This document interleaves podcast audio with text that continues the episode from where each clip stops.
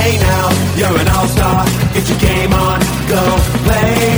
Hey now, you're a rock star. Get the show on, get paid. And all that glitters is gold. Only shooting stars break the mold. Welcome to another episode of the NRL Supercoach All Stars podcast. This week, this is our uh, third preseason preview podcast for the 2019 season, and we've got a special guest on today, uh, the 2015 overall Supercoach winner, Dave Von Kotz, also known as VK. VK, first time on the pod, mate. Welcome aboard. Cheers, mate. Thanks for having me. And um, I was uh, the, the 2014 winner there. We go on Mary blowing up. Ah, I always get you and Mary confused. You look so alike. yeah. but, uh, mate, thanks for having me on. Uh, the first two podcasts have been absolute crackers, listening to three of the greatest, most glorious super coach nerds I know. Um, it just makes me realise how little I know when I hear you guys talking, but it's definitely getting the buzz on and getting me excited for the season. Good stuff. I, I can't believe it's been five years since your crowning glory, mate. It's five Mate, years. I reckon you're about due. hanging on. talk about hanging on and getting everything out of it. Yeah, I'm loving it. So you're, you're pretty keen for the season. Obviously, as another rooster, you're, you're probably pretty keen for the um, for the real footy and also the fantasy stuff as well. At this point, getting a bit itchy. Yeah, always keen. Um, uh, to be honest, just from the, the super coach side of things, I don't think I've been this keen for a while. I'm absolutely frothing. I think uh, I think maybe because I was sort of a bit out of action by the end of last season there. So to get back in, yeah, ready to rock. And then obviously coming off, there's all the chat that always comes. Uh, will the Roosters go back to back? But you know, it hasn't eventuated since 1992. But if ever they got the team, it's probably this one. Yeah, I reckon that we got a good shot at it, and that um, that's probably a pretty good lead in there. It's almost like you're professional at this, mate. We're um, got our first team up as the Sydney Roosters, uh, my team that I support, and also your team, so we can have a really good biased chat about them. Thing to talk about with the Roosters is their ins and outs, though, for the 2019 season, and quite a bit more than what we're, me and you are probably used to seeing with our side. The um, the ins, Angus Crichton is the biggest one. Uh, he's obviously a huge signing from the Rabbitohs. Ryan Hall uh, is a decent signing, but obviously he's done his ACL and he's probably going to be out at least the first couple months of the season. Brett Morris, I actually thought was a good backup signing for us. Uh, he's fine to start on the end of our backline. I reckon he'll do well. And Brock Lamb came over from the Knights as well. So decent signings for the Roosters. However, it kind of masks that we probably lost more than what people realise. Uh, so big big name players, Blake Ferguson gone to the Eels, uh, Ryan Matterson obviously gone over to the Tigers now, and Big Papa Dylan Napa over to the Canterbury Bulldogs. Good timing for him to leave. um, Um, yeah, well, you, you're definitely not going to get a big, uh, bigger fan of Angus Crichton than myself. Napa, even though, like from a Supercoach point of view, hasn't really ever been relevant. The, the way he can change a game when he comes on and just pretty much puts his head through someone and just changes with one of those bone crunching tackles. Like obviously he spent a bit of time on the sideline, which didn't help, you know, with those suspensions. But I think Fergo's a massive loss as well. And I know you won't need any convincing over that. He's one of your favourites. And with BMOD sort of getting on in age, I just don't know if he's got the um, how good was Fergo getting us out of trouble, and uh, obviously that um, that had an effect on his Supercoach scores as well. So I just don't know. That's a huge loss basically in that wing, but to to get a Crichton in there, um, yeah, I, I think that's a great result. Yeah, I'm pretty excited for Crichton. So why don't we start off by talking about him? He leads our list of three guns in this Roosters side that are really super coach relevant. Crichton obviously is coming over from the Rabbitohs. He's our most expensive signing for the year as well. Jeezy's been a good player over the last couple of years. He's going to come in at a cost of six hundred and forty-six thousand, so he's going to be expensive. But in 2017 and 2018, he averaged 69 points per game in both seasons. Fantastic effort. Last year, his PPM was at 0.87, and the year before it was at 0.97 and 0.89 the year before. So he's pretty much uh, an average over the last three of a 0.93, which for an 80 minute um, back rower is pretty good. Um, and I think probably for myself, the things that I like about him the most are he's got a really good work rate for an edge back rower. Um, normally, you want the guys that are in the middle because their runs and tackles are so high and their work rate's so fantastic for their base stats. But Crichton does that as well. On top of that, he's obviously got the attacking prowess of a great attacking edge back rower. So you see a lot of the TBs and the offloads and also some line breaks and tries. Interestingly, though, he didn't actually score that many tries last year. Um, so a lot of people sort of see him as a, a, big try scorer, but he didn't really score that many. So I sort of think, see a bit of upside. He's actually in my team at the moment, uh, and I'm pretty loath to leave him out. Have you got him in there in your team, VK? And you pretty happy to start the season with him? I uh, would be very happy to start the season with him, but looking at my side, I've currently gone with Taumalolo instead, and my reasoning behind that, which to be honest, I don't think I'm going to be able to hold once the season starts, is that um, I'll just get that little bit of coverage for round 12. And I, I just never usually start with Taumalolo.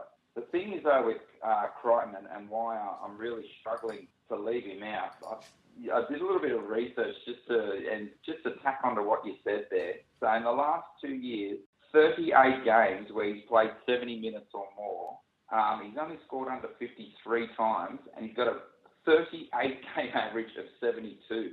now that was that was with only those three tries last year. So when he's running off when he's running off Cronk, who knows what can happen? And I just don't think it's worth the mental stress of me not leave sorry leaving out Crichton like a rooster and just not and being, being filthy when he scores because I, I can just see them coming this year. Yeah, I can as well. And I mean, I think the biggest thing for me, I was really surprised because, like a lot of people, I kind of thought, you know, he's a he's a great attacking weapon. He he scored would have scored seven or eight tries last season for sure. He only scored three, and like the only way he's up um, coming into the Roosters side, I agree. Running off Cronk, he's going to love it. And when you look at what Cronk's done to the careers of Harris, Felise Kaufusi more recently as well he's turned them into attacking guns on the edge, and they're nowhere near as talented as what Crichton is as a line runner and as a player. So I'm pretty excited for that. Um, the other thing as well, aside from having Cronk there, is you've also got Teddy, who's become a pretty good ball player as well. Um, and realistically, the Roosters side's one of the top sides in the comp. So I also was talking today, and one of the things that Billy actually brought up when I was chatting to him because he loves his stats and stuff. Um, he was talking about the fact that Crichton he was used so much as a decoy runner at the at the Rabbits last year, and Wilfred was actually lamenting that as well. How many times he actually was running off Reynolds and then got used as a decoy to go out the back to their backline. And I actually made the comment, I, I don't think that's going to happen as much with us because when we've got these attacking weapons like him, and you've seen it at Cordner in years past with Pearce, we tend to, Robbo's really good as a coach. He tends to hit them. He doesn't want to use those guys as decoys that much. So I kind of see him getting uh, not not more work and more runs, but probably more quality ball and more quality positioning at the Roosters than what he maybe got at the Rabbits. Look, you're not making this much easier for me, are you? My decision here. Yeah, I think uh, that, I think that's just spot on. And I just, even if you look to a lesser extent, what Cronk did with Matterson playing on the right to start last season, I just, um, yeah, I'm really struggling with this one. And um, yeah, I, I basically think you're spot on. Yeah, I, I um, to put it in perspective, and I play devil's advocate, and you'll be a good barometer to tell me if I'm crazy or not. I've got Crichton in, but to do it, um, because I wanted to make sure I stacked my back row, and that's sort of what I'm going for this year. I've actually left Gerbo out. So it's basically been a Gerbo or Crichton situation. I left Gerbo out to have Crichton. They're, the, they're both quite expensive players, obviously more expensive than any other forwards that I've got. So I've gone the slightly cheaper guy in Crichton. Um, so I'm going to save money there, I figured. Uh, around about 60 grand or so I'm, I'm saving on uh, Gerbo to Crichton. And the other thing that I figured too is Gerbo's looking like he's going to project at about 40% ownership, whereas Crichton's going to be in, in, in, pod territory or pretty close to it.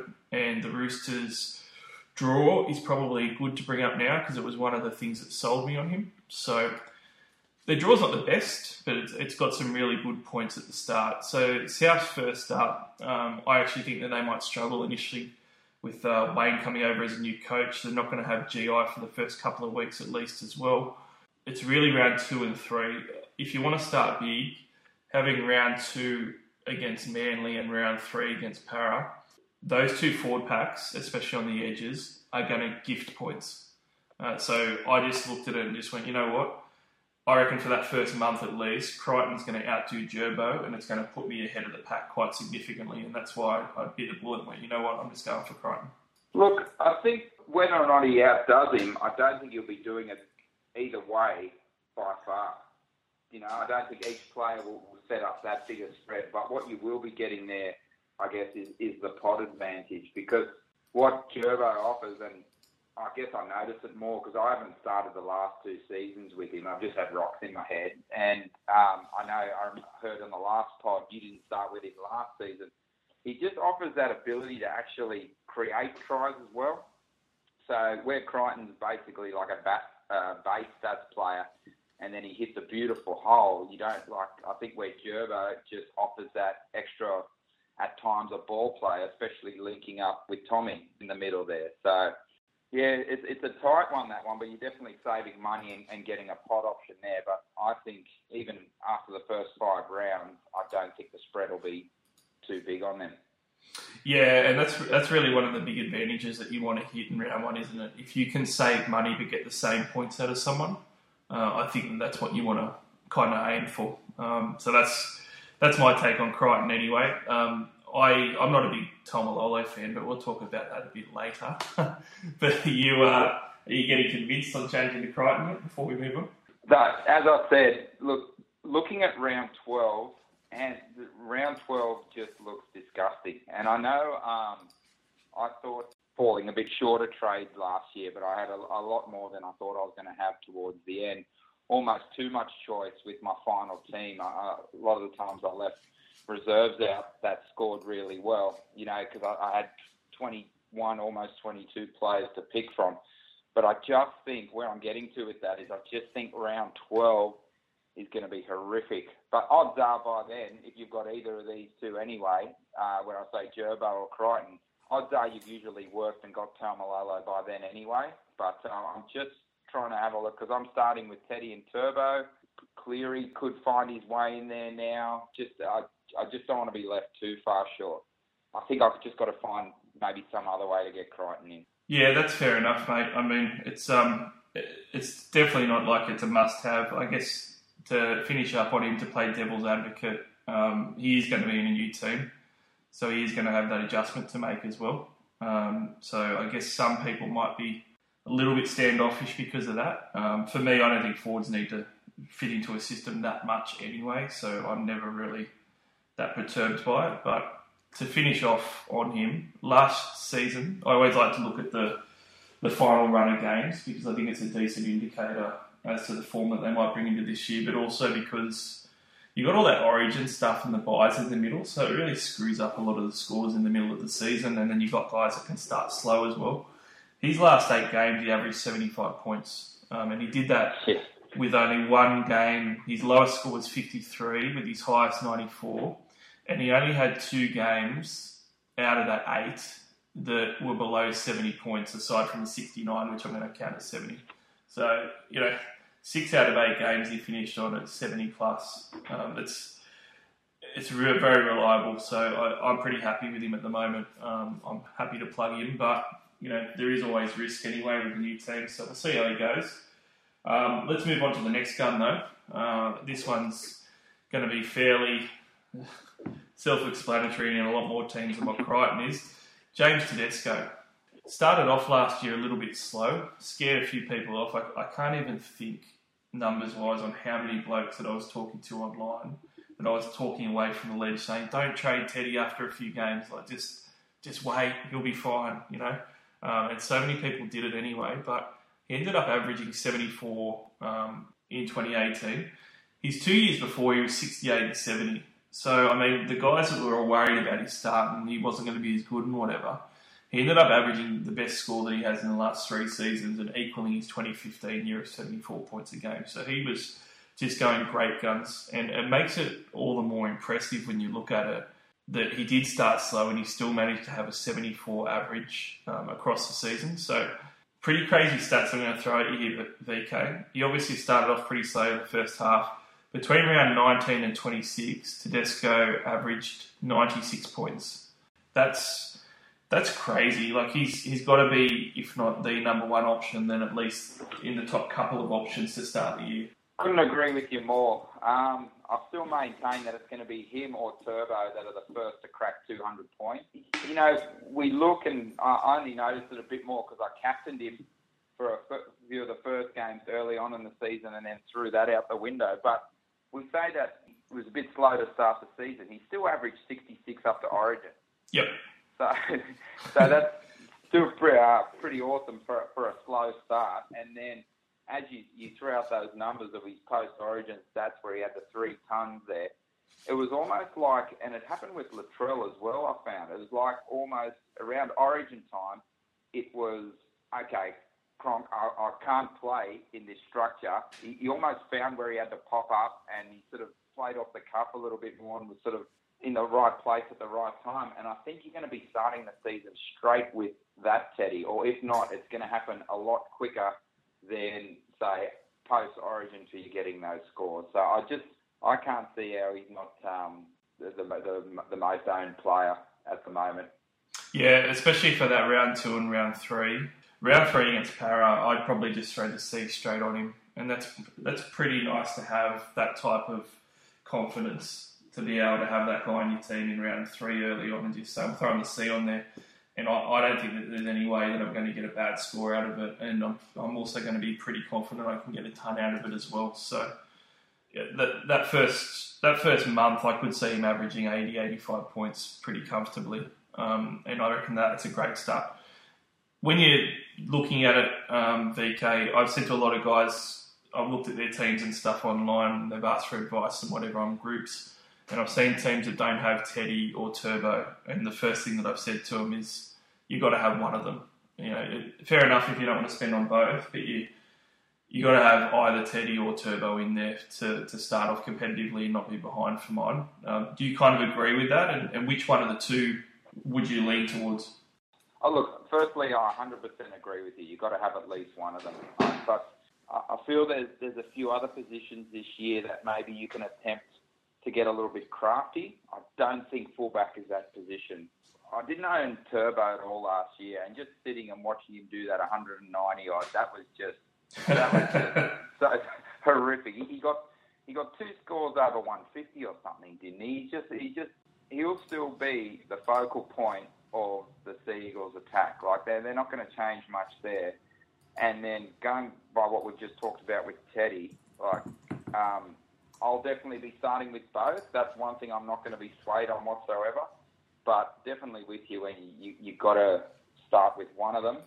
And then what I would say would get Teddy over the line, and I'm trying not to look through Roosters' glasses here, is that start. And even though they've only got two of their first or six or whatever at home, the fact that they got the Bunnies, Manly, and, and then Para that he just tore apart last time in round three.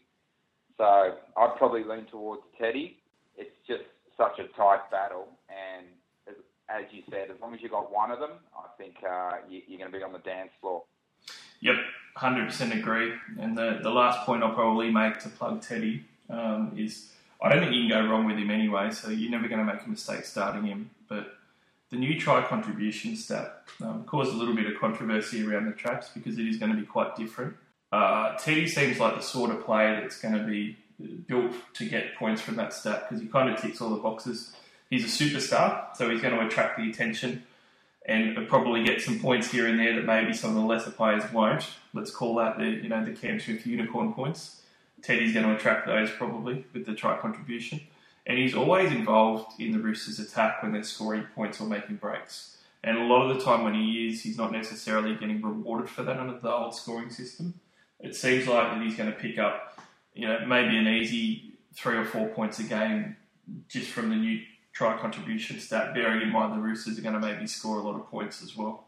Yeah, look, that's true, but I just hope uh, the scorers don't just get a, a little bit loose with that try contribution stat and take off uh, what in the past they've they've given the try assist for. He, he was probably a little bit lucky last year and did get the I guess questionable try assists or the, uh, the 50-50s aligned ones, but I just hope um, you know with the introduction of that new rule, they're not just throwing them out willy nilly and they don't follow, I guess, the same criteria they've used for the try assist over the last couple of years.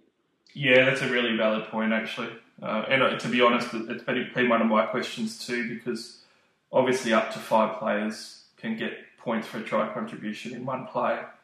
Um, I, I really don't know whether that means that you know most of the time it's going to be three guys getting the try contribution and, and five's going to be an anomaly or it's mainly going to be one to two players and more than that we're not going to see much. Like I just don't know how far spread it's going to be or how much they're going to look at it so can't go wrong with Teddy. Um, but the next and final gun that we'll move on to for the Roosters is uh, I won't say more controversial because uh, a lot of guys are going to have him but Crichton and Teddy are probably two really dependable guns that you can't really get bad scores from. Latrell Mitchell's a little bit polarising. Um, he finished off the season uh, as one of the best centre options that you could have, so he, he did really well. Uh, he's still only a young bloke, so I'm kind of expecting him to step up again. From when he made his debut in 2016, he averaged 43 points, and in 17 he went up to 54 points a game, and then in 2018 he averaged 64 points a game. So he's got the perfect trajectory to keep going up, um, and that's what you kind of want to see. He's only just turned 21 years old recently, so he's still pretty young, and he is going to retain the goal kicking for the entire year, um, which gives him a nice floor. So he's actually in my team at the moment, VK. I've decided to go with the one gun rest cheapies. Possibly I'll go two guns rest cheapies, but he's my number one anchor foundation in my centre wing. And my reasoning for it was just because I think that he can actually do better than he did in 2018. Um, and the goal kicking floor I really like, and I've sort of decided in the back of my head uh, any centre wings that I'm going to throw in early, I wanted to have goal kicking in there. But obviously, devil's advocate, his his work rate and laziness um, comes into it. He's one of the one of the heart attack brigade captains who will, I guess, have the you know the ten point first half, and people will be worried, and then in the last 15 minutes he pulls out 60 points or whatever. Are you are you worried about him? Do you have him in your team? Do you think that he's a he's a good anchor for the centre wing, or you're right off him? I um to start the season, um, I'm going to roll the dice and not put him in. I uh, 600k is just a fair bit for me. I know you know all the prices have gone up, but 600k is a lot for me to spend on a centre. Yep. And you know, 31% of people players have him in their team at the moment. So, you know, it, it, it's a great gamble. And I guess what I'm hoping is he just maybe he's been in a good paddock in the off season and just comes back a little bit slow. Um, I took a little bit of a snapshot just of the last five games, and even though he averaged great in those games, it was it, was the base stats that just made me think, why if, if he can start the season slow and just you know not get the tries, then I can pick him up for a a huge discount, and he's definitely going to be in my top four. It's just trying to get him at the right price. And looking at the last five games, you know, you, you look at the like your mate Fergo, he, he had 69 runs over eight metres, as we talked about before, those get out sets and everything. Latrell had 12 runs over eight metres in the last five games. So whilst the, go, the goal kicking is obviously also a huge bonus, I guess I'm just hoping for um, a run of low scores like he has been capable of in the past, um, and then try and pick him up at a better price. Yeah, that's really fair, um, and it does give pause to think about maybe going somewhere else. I mean, I guess looking at how he kind of finished the year, you can really see it um, when you read down the numbers of his last sort of eight games. It's you know 129 points, 113 points, 75 points and then he hits his 52, 32, and 20, but then he throws out 148 points against Parramatta. So, I mean, you know, you just, you, look at those low scores and you go, yep, that's why I can't do it. But then it's sort of a conundrum because it's like, well, you know, can I wear a 32 and a 20 if I bookmark it, you know, with a couple of tons there, you know, and 148 points is a lot of points. you know, he's got three tons out of those um, last seven games that he played in the season. But he's obviously got two stinkers too, and that's probably Latrell to a T. That's probably a good snapshot of, of what he's going to give you, I guess. Um, so it, it is a bit of a tough one. I mean, if you're not going to start with Latrell and you're centre wing, who's sort of some alternates or, or, some guys that you are looking at instead that are less than 600k? Um, well, I'm going less than 600 because, uh, sorry, well less than 600. I'm, uh, I'm actually at this point in time, um, I'm, I'm, I'm sort of leaning towards uh, Bateman, but uh, there, there's just so much grey area um, in regard at the moment. You know whether or not he gets that starting spot, but if he does, I'll probably just go uh, there. You guys also um, brought up some great points about Mahe Fonua. That's sort of uh, I'm sort of drinking that Kool Aid a little bit now, especially if he's at left centre. And yep. then um, I think it's also going to be a hit back here from Gutho. Just um, we've seen with RTS in the past and a few of those other guys, their first year back from the major knee uh, surgery um, it, t- it, takes a little while to get that confidence and just get the body back in working order. But I think we're going to see a little bit of a hit back here from Gutho. But um, just you know, I, I, I wouldn't blame anyone if you're looking at some of the stats with Latrell. You look at, as we said, how he starts the season against the Bunnies. He played them twice last year, averaged 65. Manly is where he got that 129, so he averaged 40, uh, 84, and Para he got 148. So the next three, the Bronx, he got 35, Sharks 39, and Storm 22. So as if he's not the new Supercoach roller coaster.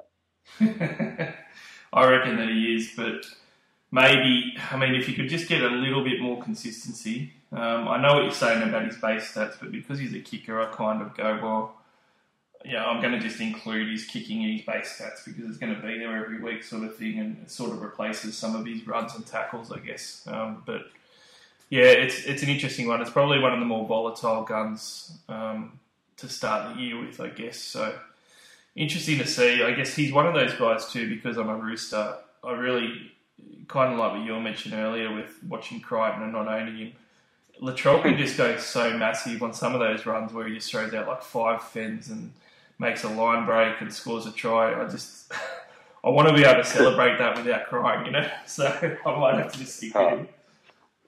I've got a bit of an embarrassing confession. It was about midway through the year last year. I looked across at my mate and I said, like, he'd done nothing. And I said, I'm selling Latrell. I'm so, and it was that throw. I think I don't know if it was against Manly or whatever, where he did exactly like that, palmed off five blokes, dove from about three meters out, and just did the most incredible put down. And I just shook my head and said, Nah, you can't. Like you, you just gotta, you gotta ride the the, the way the Latrell wave, don't you? Yeah if you if you do jump on, I think you just got to stick with him. Um, so that's that's all our guns for the Roosters, but we've got a fallen gun to quickly touch on as well. One of my favourite players at the Roosters the last few years has been Boyd Cordner, and obviously he got the captaincy of the Blues as well. So he's been going great guns the last four or five years. He had a uh, career low for Supercoach purposes. Only 56 points last year he was scoring per game compared to his 63 and 70 the two years before. And even in 2015, when he was kind of just coming into his own, he still scored 57 points. Um, I did expect him to be more around that 65 mark. He is a bit interesting. He is obviously going to play Origin, so that's a bit of a concern. But he's only 520,000, which is quite cheap. And he is, for the same reasons as Crichton, um, looking at potentially opening up the edges of, say, Manly and Para to it even more of an extent in those coming first rounds. He seems to be over his um, injuries as well. In 2016, he only played 12 games, and in 17, he only had 16. But he played a full 20 game slate in 2018, so he didn't miss too many. Uh, I don't have him in my team. I don't think I can do it because he seemed to have started being a little bit too meat and potatoes for mine. Having said that, I, I can you know see people justifying paying 520k for him and thinking he might even be even up to 10 points underpriced from where he should be. Yeah, um, we, I guess there was always those, that, those in about what 2013 and 14 where he just he was had that great season running off Maloney. But as you said, he's just become that meat and potatoes, and he's fantastic from an NRL perspective. But just yeah, looking at these games from last year, the the games where he got 70 plus minutes, like he only got over 60, eight over out, eight out of 20 games. Yep. So that inc- that inconsistency, I think that gamble is just. Um, I don't think it's worth taking, especially in such a position where I feel you can just spend spend the money on some guns that are going to give you, you know, a lot more consistent scores. Yeah, I agree with you. I, I don't think you can go there, but he is an interesting one. I, I am going to make the call though. I don't think next year when we're talking about him, he'll be a fallen gun. I reckon he'll be a gun again. I think he'll average 60 plus. Um, and I, I reckon he's definitely going to do that. But yeah, I, I agree. It's just going to be too hard just to go for it. I think he was um, carrying injuries a lot of last year, and that really affected his scoring. So it's probably not a good gauge. I could see him, you know, definitely averaging 60s. But yeah, can't take that punt for round round one with all the the great uh, second row guns that are around. But let's talk about another bloke that's in the pack that is starting off our marvellous mids discussion. The Roosters have got a, a couple of really, really good mids that people are, are, looking at pretty closely.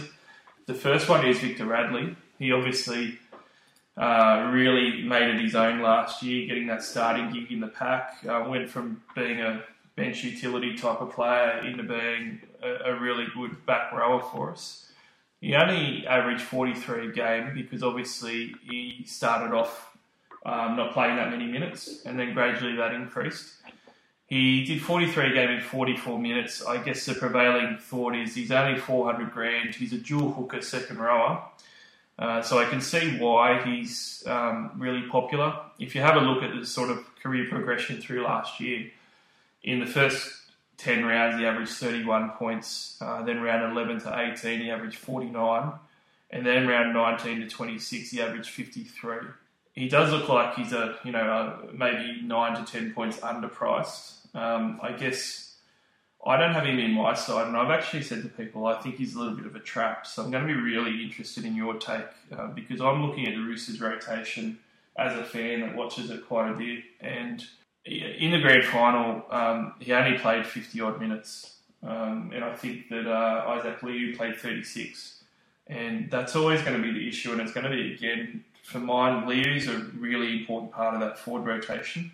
And Cordner and Crichton are 80 minute back rowers. And what Liu was doing was going in and playing some lock and then also even playing a bit of prop um, to be a, a, complete middle forward. So Radley was um, going off for some of that. I can't really see where Radley's going to get those extra minutes from because I don't see Liu losing any minutes and I don't really see any way around Radley getting more than 55 minutes. And you know, maybe 55 is enough, VK, but you know, if he if he does 50 minutes, I'd be pretty worried to be honest.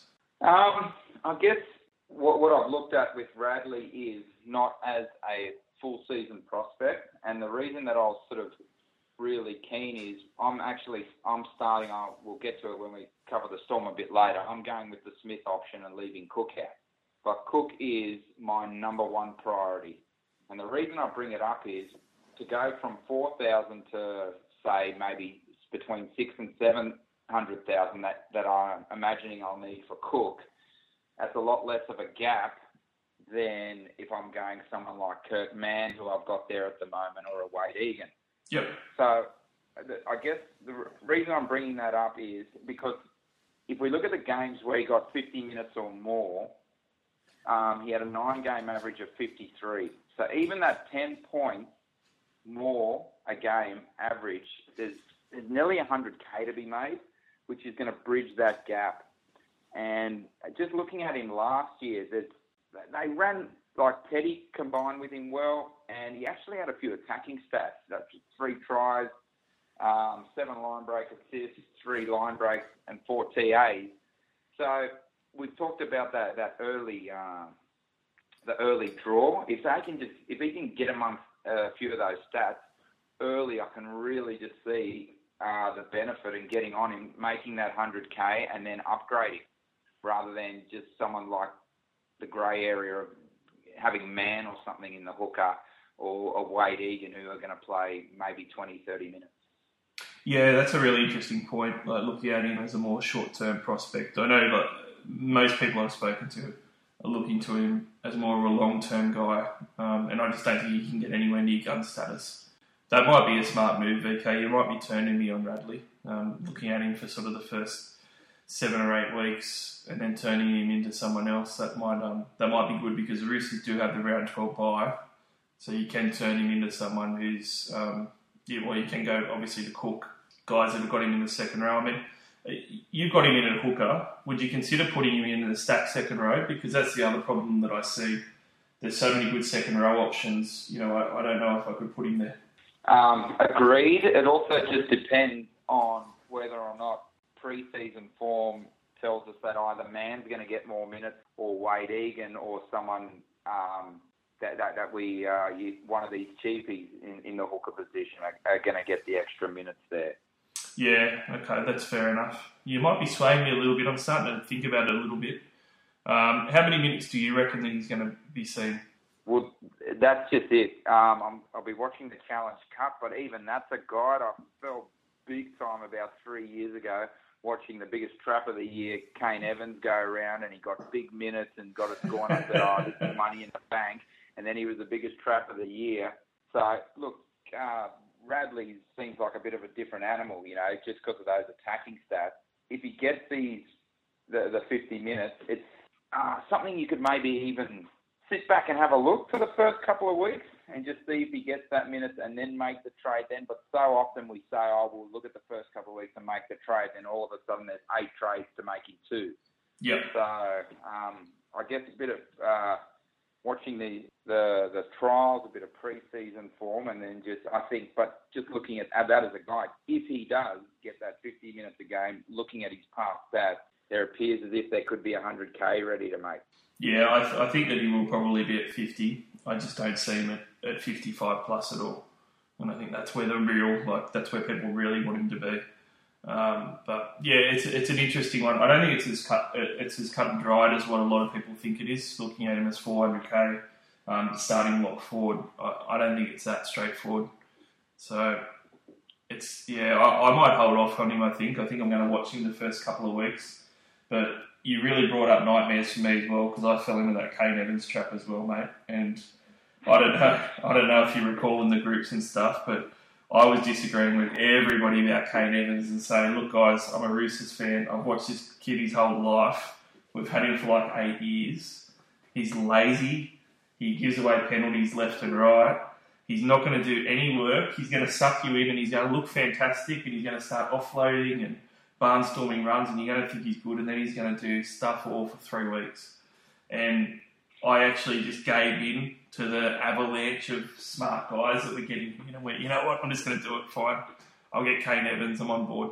And then obviously he stunk it up. So that, that one really stung. So thanks for bringing oh, that up, There's mate. always at least one or two every year. The big pre-season form and the mid, it's always a mid-pricer and then flop. Oh. All right, let's move on from that tragedy. Um, let's talk about our last marvellous mid to, to have a quick look at. Uh, Joseph Manu went really well towards the back end of last year and really came into his own. He comes in priced at only 410000 so he is a fairly cheap centre wing option. Um, he averaged 44 points a game, which wasn't fantastic. 41 average a year before, but he's a little bit misleading on his 44 average. Uh, he's around 19 to 26 run. He threw up a 65 average and that's what a lot of smart coaches are looking at. Um, that 19 to 26 round run at 65 points puts him in really good uh, keeper status. Um, I mean, he really in centre wing BK last year, we're looking at 55 plus as probably being a gun as opposed to 60 plus because it's just such a barren wasteland. So if you've got someone that's doing 65, he's one of the top players in the game really for your centre wing spots. My concern with him is whilst I saw a lot from him, and he's really progressed really well. Um, round 11 to 18, he averaged 38 points, and round 1 to 10, he only averaged 32. His base stats were really poor, and he wasn't really getting a lot of attack. Um, he was making a few errors as well here and there, and Robbo was into him a little bit about his defence, especially early on. Do you think that we're going to see the 65 point a game Joseph Manu to kick off the year, or do you think we're going to see the guy that's in the 30s? The thing I think you talked about, the, we've talked mentioned it twice, the final seven game average of these guys last season, but that's just when the Roosters absolutely sort of hit their straps and went next level. There weren't too many Roosters that didn't kill it in the last seven games. I think also watching him though in the finals, he was he, he was outstanding. He went to another. I feel like he went to another level there. The thing that sort of um, has me a little bit worried is that there are so many attacking weapons and structures in the Roosters at the moment. So I just I, I don't know whether or not he's going to get you know the opportunity when they've got say Latrell on, on the on the left. Yeah, that's that's really fair, and it's something that I've brought up with a few guys that were interested in Manu when I've been talking about him. I, I love him in real life probably more than what I do in Supercoach, um, and that's one of the reasons. Oh, I agree with you 100%. I just see them, there's only one ball, and it can only go around so many times, and they're going to give it to half a dozen guys before they give it to Joey Manu, and they're not really going to do any plays for Joey Manu either. He's sort of going to be playing off the back of what other guys are doing, which he did really well last year, to his credit. But I'm, um, I think that he could average 50, um, but that's still going to give him a, a, decent, you know, a decent spot in the centre wing at 410,000. But I feel like that this is probably the year where you either go for guys that are going to be guns or you're going to go for guys that are going to be cheap. And I don't really like that in between for the centre wing. Yeah, so he'll be a, he'll be a good pod though. So I mean, look, I, I, I couldn't. I was talking to one of the guys in um, GZ the other day, and I couldn't talk him out of couldn't talk him out of starting Joey Manu when we were looking at the numbers and stuff. You know, I said, look, he will he will average better. He could I could see him averaging ten points better at fifty five, and um, I'll give a shout out to Marty on the pod. Marty was heaps keen, and yeah, I couldn't I couldn't exactly talk him out of it. So I mean, if you're going to go for it, he's going to be an out and out pod. There's not going to be many people with Joey Manu. So at 410k, you could certainly do a worse pod in there. He's around about that same price as the Gutherson and the the, the, the Bateman there, uh, especially Bateman, who seems to be a little bit more popular. It's going to be uh, one hell of a pod, that's for sure. Yeah, his ownership's definitely in pod territory. Um, I'm pretty sure that it was only three or four percent um, as of the other day. So few people uh, are on. He's up to 7.9%, so right on 8%. Oh, this last week then. Oh, I've seen him coming up a little bit this last week. Um, you know what will happen. You, guarantee, you spoke about it yourself getting sucked in. We've got the World Club Challenge on Monday. Um, yeah, it, I almost hope that Angus Crichton has an absolute bludger of a game because you can guarantee like half the owners will jump off him. Latrell Mitchell will be the same. If he has a bludger of a game, half will jump off him. But the same with these um, guys like Manu. If, if Manu has a blinder again after doing so well in the Test match as well, I can see his ownership going up even more. Oh, look, absolutely, and I think a little bit of homework with, with Manu this week is have a little look who takes up the slack that's gone with Fergo leading, who takes up those the, the base stats, the get out sets. And if, if you have a little look, uh, do a bit of research and see what, you know, what Manu's averaging for his base or whatever, and then look at how many runs he, he has in that game, that can also be a bit of a yardstick for you. Yeah, really good advice. Um, but I've already got an answer for you, mate, and it goes into our next category, which is the big balls pods of the Roosters. And I can tell you exactly who's going to pick up the slack, and that's going to be Daniel Tupou, in my opinion. He's uh, I reckon Tubes is, is keen for those runs that Fergo has taken from him. So Tubes is coming in at 433k. So exactly the same area as Joey Manu's at. He only averaged 46 points a game last year. Uh, that was his worst in four years. He averaged 57 points a game in 2017, 50 and 49 the two years before. If you think that he's going to go back to his 2017 form, that's 11 points underpriced for Tubes. Um, and he's also a guy that can score very well against that Manly Para matchup in round two to three. Um, and when he was healthy last year, I thought he looked outstanding for a few games just watching. He is someone who we did rely on for a lot of work. He's done it before he does it really well, taking those um, Fergo hit up. So I think that Fergo probably just got in there a little bit quicker and just sort of pushed him out of the way a few times because Fergo was really hungry for it. Brett Morris isn't a guy who can pick up that slack as a winger. And when it's getting kicked out the back, you know, it's either going to be Teddy, um, Morris, or Tupou picking up some of Fergo's slack. And it's really going to be up to the two wingers because Teddy can't keep running it back all the time. So I, I really think that it's going to be Daniel Tupou. Um, and I've almost been talking myself into looking at someone like him as a pod as opposed to someone like Joey Manu. I, uh, you're getting absolutely no love for Tupou from me on this one. Uh, I'd prefer, I'd prefer to pay 23 grand less and give Manu a chance than we, we said with Tupou. He got four scores under 30 last year. Top scorer in 95 when they were absolutely, when they nailed the heels at the end there, and then a second top of 69. I need a little bit more if I'm going to be spending that from a winger. Yeah, that's fair enough. I mean, I, I, I don't like spending on wingers. 430k is probably about my threshold to do it. So it's touch and go. It, one thing with Toops, though, he, he hasn't been healthy, and he is now, and that's something that you can't really see in the numbers and stuff. So, I mean, for me, it's a bit more of a gut feel. A lot of the time, those gut feels are wrong, but sometimes those gut feels pay off. Uh, and my gut feel with Tupou is he's going to pick up 10 points of work maybe just from Fergo not being there because Brett Morris is a, is a bloody slug. He's, he's a great guy, he's a good finisher, but as far as work rate goes, he's a slug. He doesn't get in there and he just doesn't do it enough. He has like six or seven hit ups a game and that's about it. So Tubo gets in there and he gets a lot of meters. He's got really good runs over eight meters, and he's a guy that can rack up. When he runs more, he gets more TBs and more offloads, and it's two things that he can do. So I do have a, a bit of a gut feel that he, he's probably at least five points undervalued, if not maybe ten. And if he can be ten points undervalued, I think that you're on to a, a, a decent pod to start the year with him. But he's a big balls pod for a reason, VK. I, I get why there's no love from you. I probably won't be able to fit him in my team either, but he's certainly a guy to, to have a look at. Our last uh, pod for the Roosters side is Jake Friend. I'm bringing up Friendy because um, I was talking to a few of the guys around the traps about the makeup of the Roosters team. And we are wondering who was maybe going to be on the bench, whether they were either going to have a utility or whether they were just going to go with Orbo as a utility. And if Orbo's a utility, you know, maybe he doesn't take as many minutes away from, from Jake Friend. Freddie only averaged 51 points a game last year, but before that he was 59, 63, and 59. He's only priced at 480k. So his last Roosters run between 19 and 26, which was their stellar run, he played a lot more minutes and he averaged 69 points a game, which for a hooker was pretty outstanding.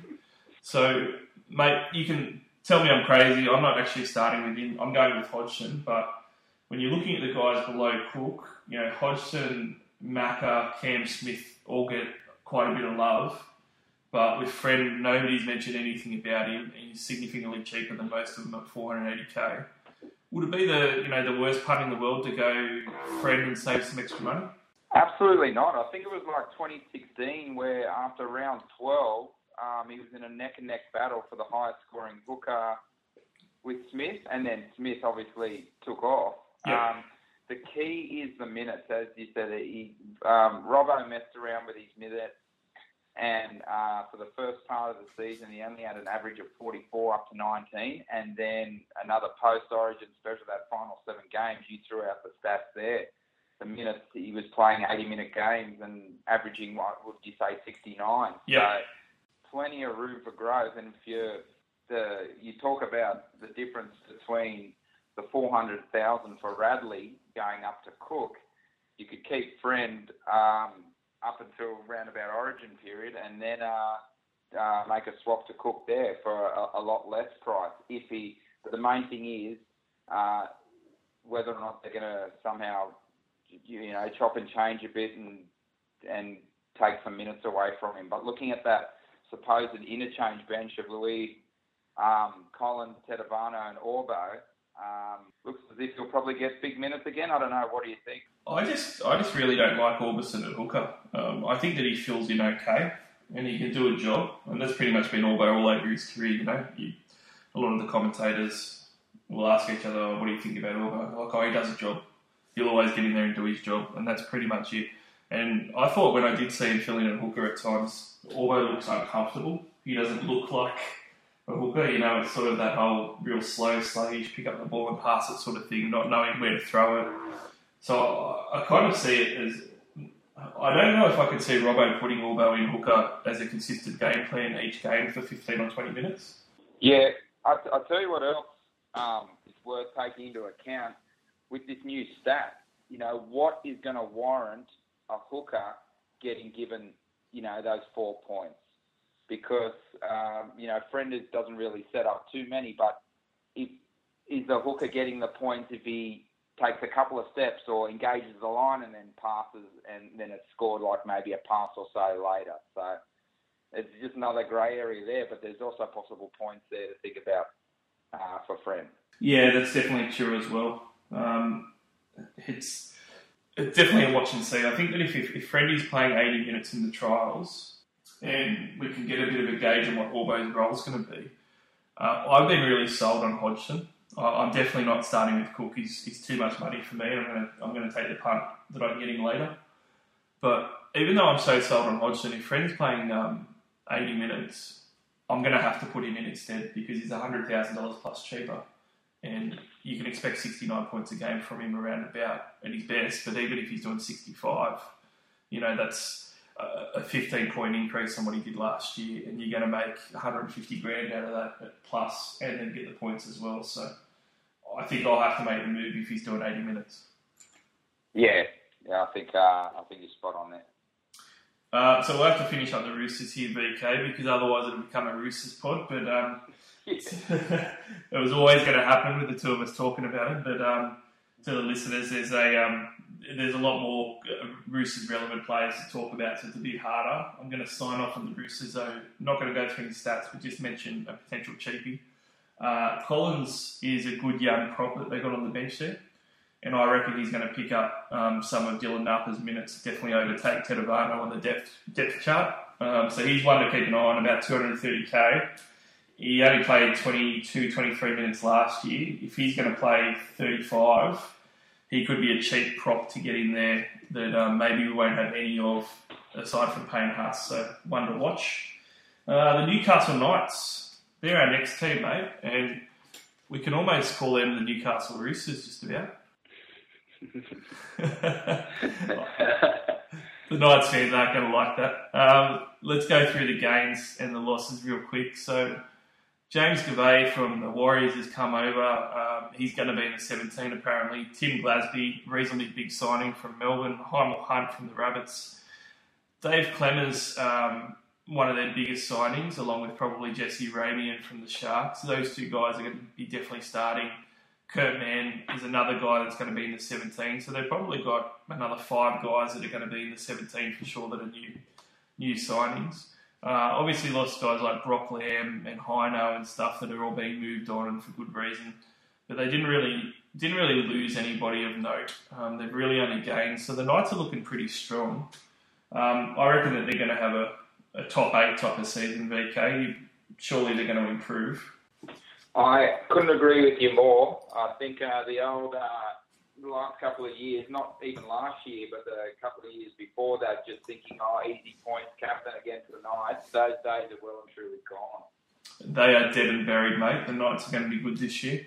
The Knights draw as well. Um, they have the best home draw to start the year. Four out of their first five games uh, or all home games. Um, the actual teams don't start off the best. They have the Sharks and then the Panthers, but then their draw opens up ridiculously. Round three onwards, they go Canberra, St George, Manly, Titans, Eels, Warriors, Bulldogs that is the best run that you can get, I reckon, as far as teams that are going to open up for super coach points.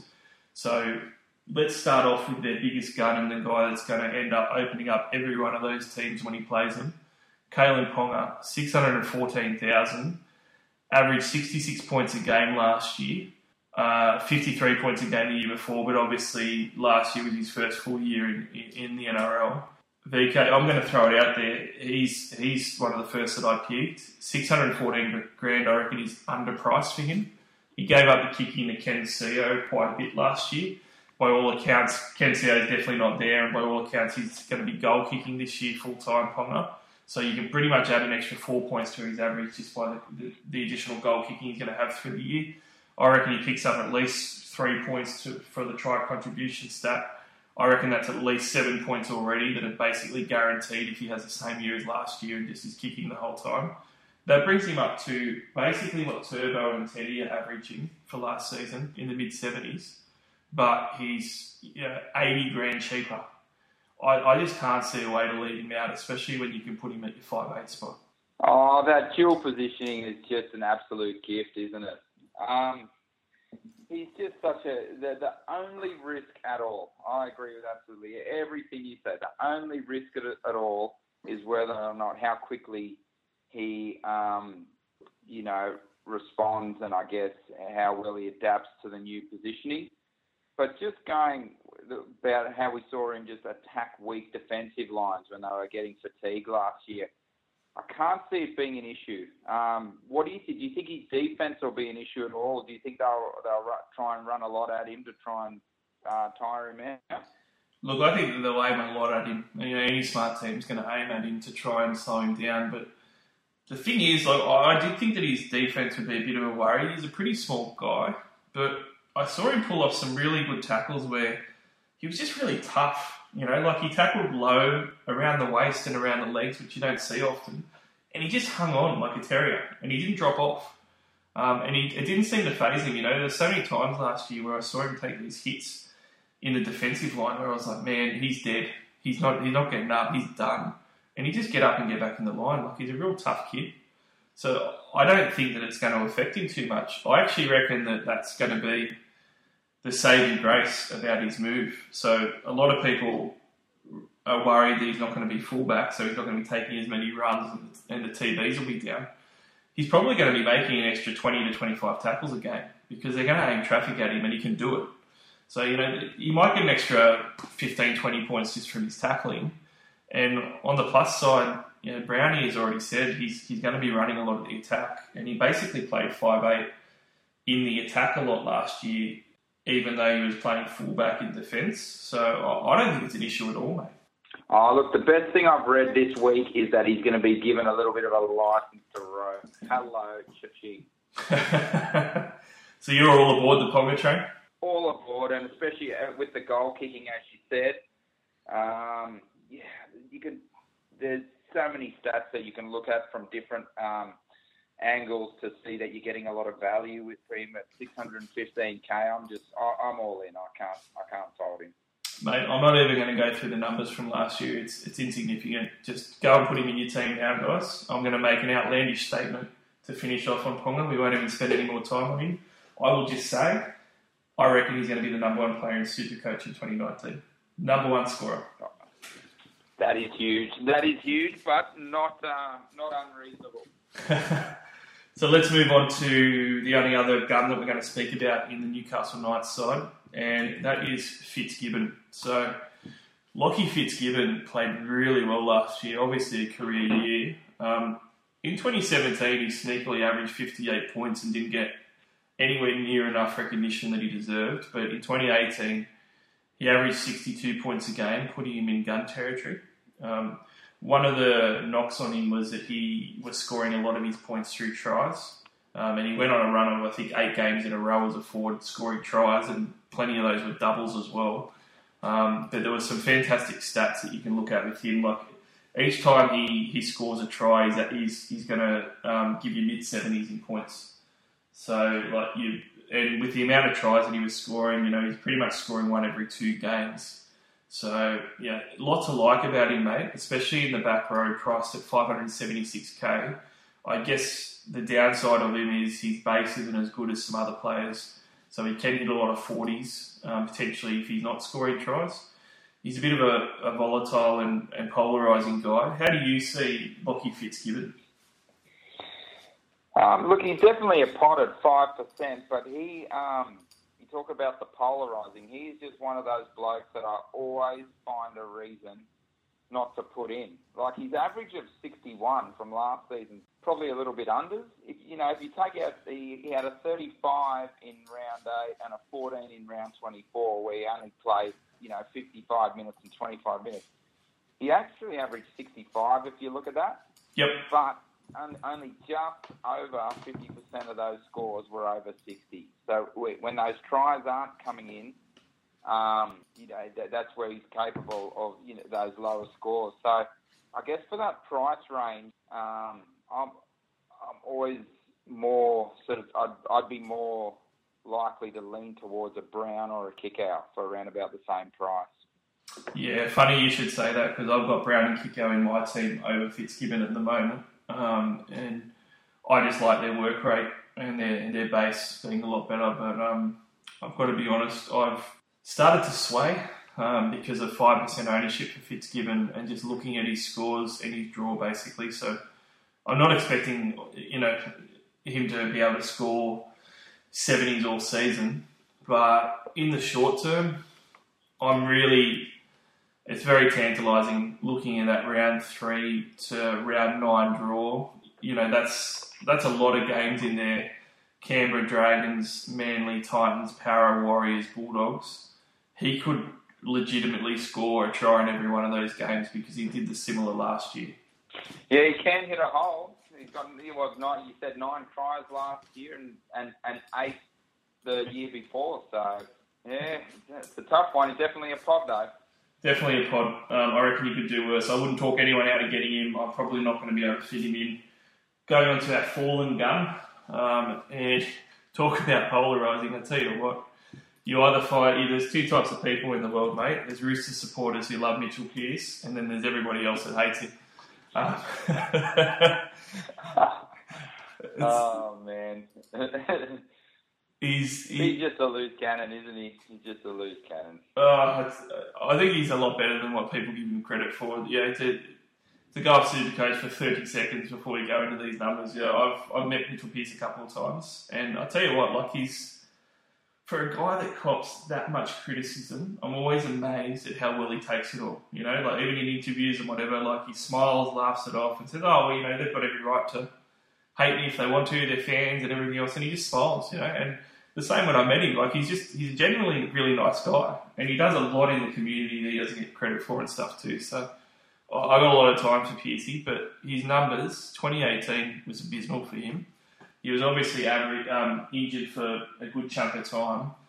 Ended up coming. He ended up being that he would have come first in the Dally M's probably.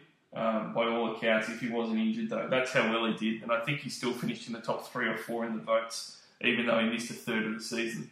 So in real life, he had a huge impact, but in Supercoach, he only averaged 50 points a game, which was his low. The year before, though, he averaged 62. In 2016, he was at 66. I'm sort of looking at him at 463,000, um, going, well, if he can get back to 60s, you know, he's 12 to 16 points underpriced from where he was the last couple of years. He's definitely a hand grenade pod, you know, there's no doubt about it. It could blow up in your face. But looking at that draw and how he ran that attack and how much his football's matured as a halfback, he could legit carve up for at least a couple of months to start the year and be well above that 50 point average.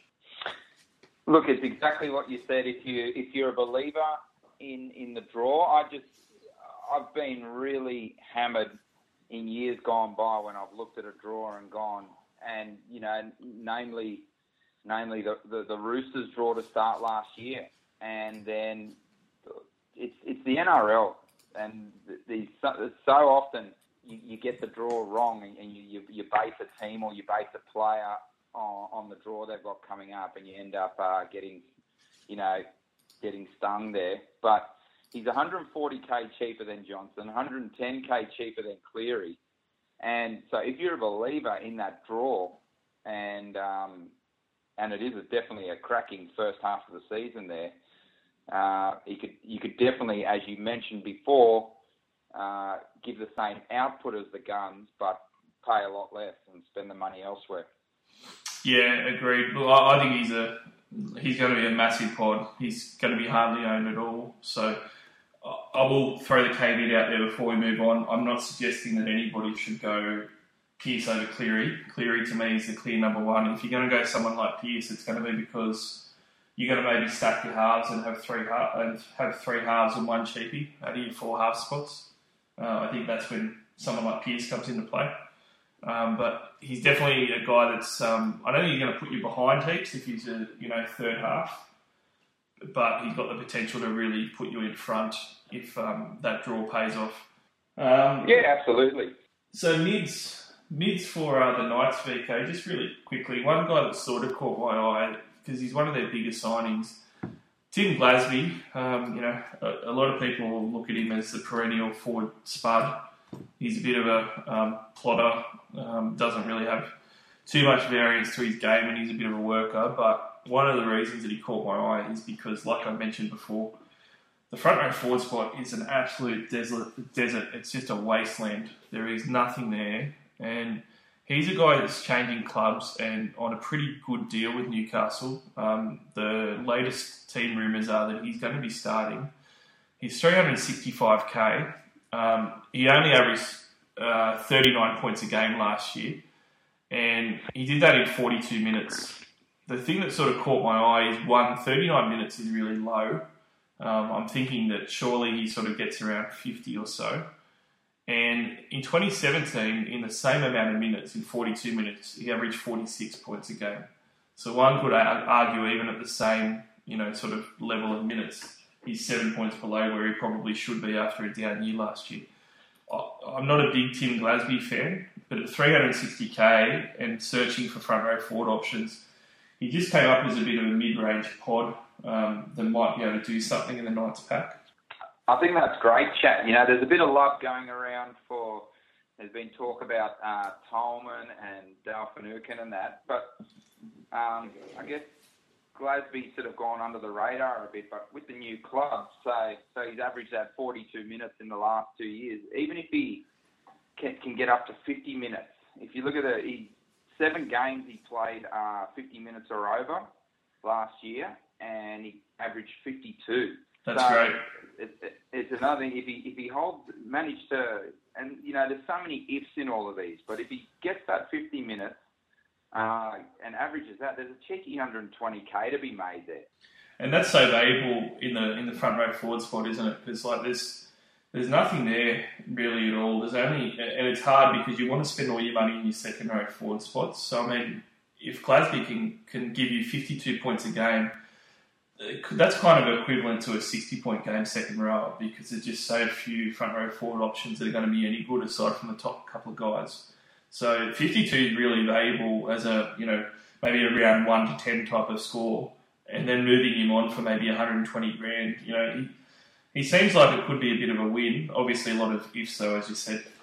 Yeah. So once again, he's another one of about 100 players that you want to be trying to get a bit of an idea what minutes he's playing in trials, and just pretty much listening to all the what, what the coaches are saying pre-season during their interviews. But um, yeah, once again, he's not probably definitely not one I see anyway as a you know a, a full season buy, but just one of those springboards that can get you to a Burgess or a Fifita or Taupau if you want to go down that way.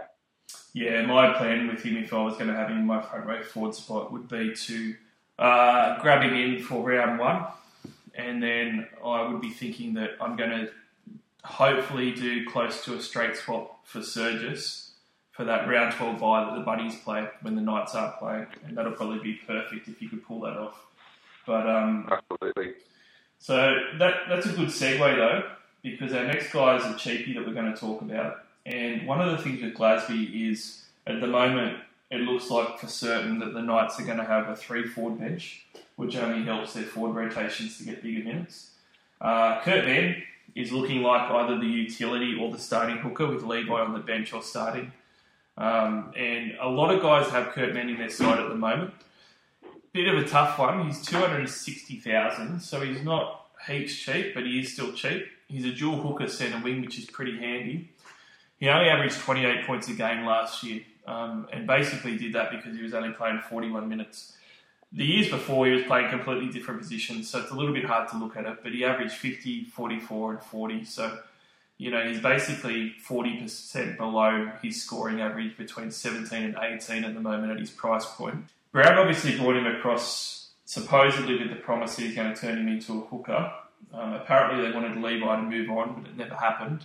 And now, of course, all the stories are coming out that Levi's, you know, killing the beep test, fittest he's ever been, muscle watch, you know, all the cliches from the preseason. So it's a little bit of a toss up whether Mann's going to be on the bench or starting. Um, to me, VK, he can really do that second hooker spot justice if he's getting sort of 50 minutes. But if he's not getting 50 plus, he could be a bit trappish. I think you're exactly right. Uh, you look a couple of years where uh, Jayden Brailey came. He uh, came on and played his first full season. He played the 50 minutes. He was a slow burner, and you, you made a good bit of cash, and then you could upgrade him. I think um, if he doesn't play that, and I've got him in at the moment, it just he just has the ability to be one hell of a trap, doesn't he? If he's coming on and playing 20 minutes, you're just never going to be able to get rid of him unless you um, move him down to the centre wing. So that's my only issue. I'm a little bit worried about him, to be honest. Yeah, I'll tell you the other worry as well, and, and you can tell me if you think I'm wrong. He's not a hooker. So, yeah, that's it's a bit of a worry. Hooker's not the easiest position in the world to play. Um, some of the fittest players on the field are the fullbacks as far as how much they run, but the next is going to be the hooker because they don't only have to cover heaps of ground by getting to the play the ball. I've played hooker in the past and it's a nightmare. Having to get around and chase the ball all day, but then sit in the middle of the field and make the most tackles out of anyone, it really takes it out of you. Um, and I don't, I would question whether Kurt Mann would even be able to play decent minutes from the start. Like I wouldn't be surprised if he could only play 40 minutes to start with, and then maybe in round 12 he starts playing 50 to 55 and they build him up. Yeah, and they've also got that, um, is it uh, Zach Walford? Um, Yeah, yeah. As well, isn't he? So, Yeah, they do. He's a young hooker too, and I mean because Kurt Mann is sort of green to the position. You know, one of the worst things in Supercoach is when you start with a guy that's got competition, but he gets the starting jersey, and then he ends up not doing well. And Then all of a sudden, two games in, he gets benched. And funnily enough, that happened to Kurt Mann a couple of years ago. If you remember when he got he got to play his favourite fullback spot, he had an absolute shocker at fullback. And after one game, he got dropped back to the bench, and guys bought him for that week. yep. Very, very Uh, tough one. I'm leaving him out at the moment, VK. Um, I'm I'm actually edging towards um, Egan to get more minutes and maybe be better value.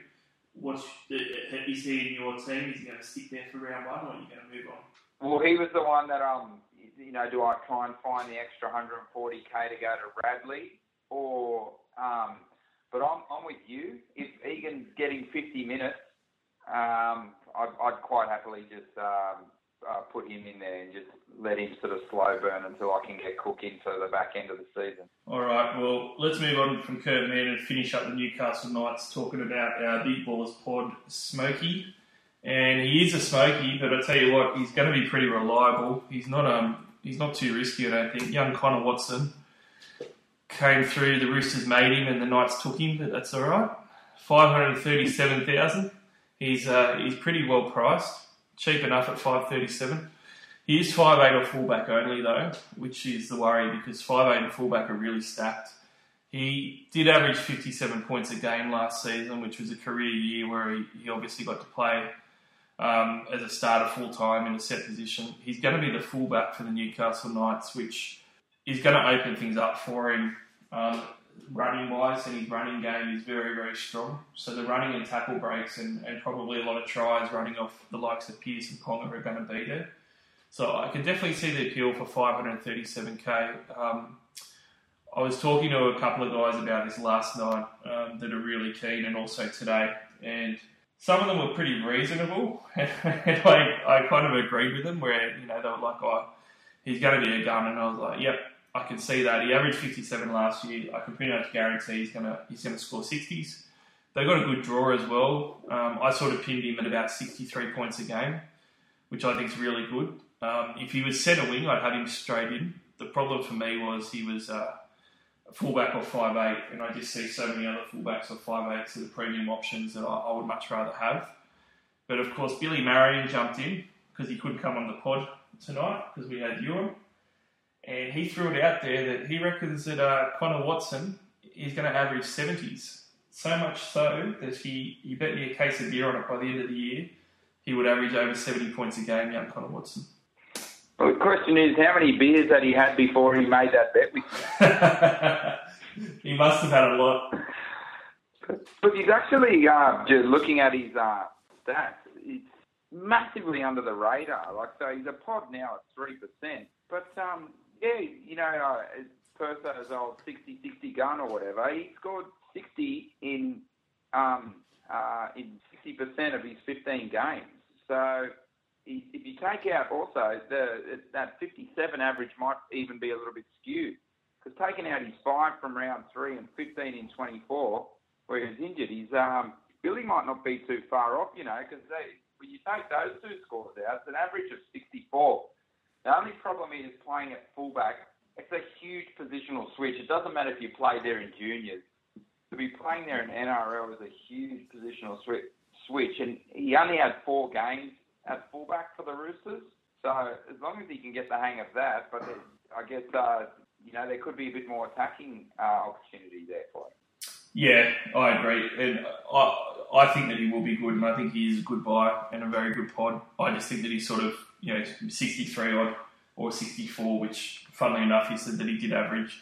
Maybe he'll get to mid 60s, but um, I don't see him getting to 70s, and I just can't bring myself to pick him over uh, the, the key fullbacks that we've got there, um, or the key five eights either that are on offer. But as a second five eight, look if you want to if you want to let Dylan Brown go and sort of think you know he's he's playing for the Eels, they've got enough other cheapies.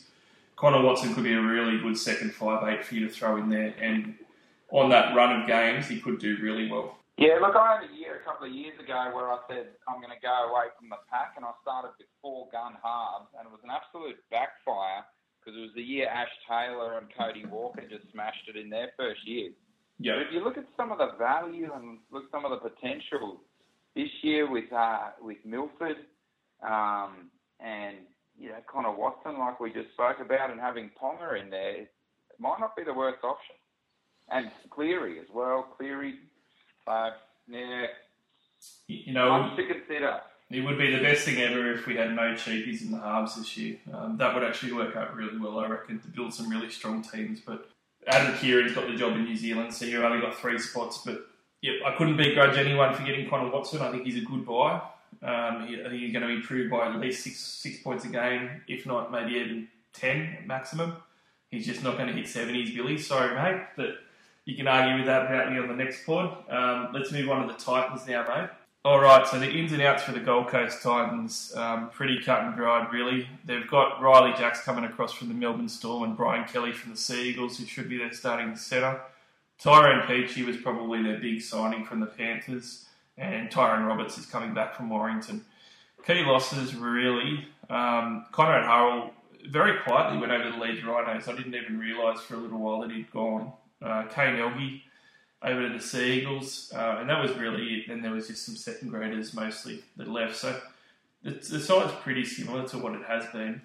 There's not too many guys that are really that relevant for Supercoach, but the one gun that we are going to talk about um, is super relevant, and that is Jai Arrow. He had a fantastic season. Aside from the injuries, he's still priced at 598000 because that's how good he went. Only had 55 minutes a game, but he scored 64 points a game in that 55 minutes. His PPM has always been really strong. He was 1.17 last year, 1.2 PPM in 17, and 1.16 in 16. So you're guaranteed to be towards that 1.2 PPM, which is elite elite um, forward category for PPM.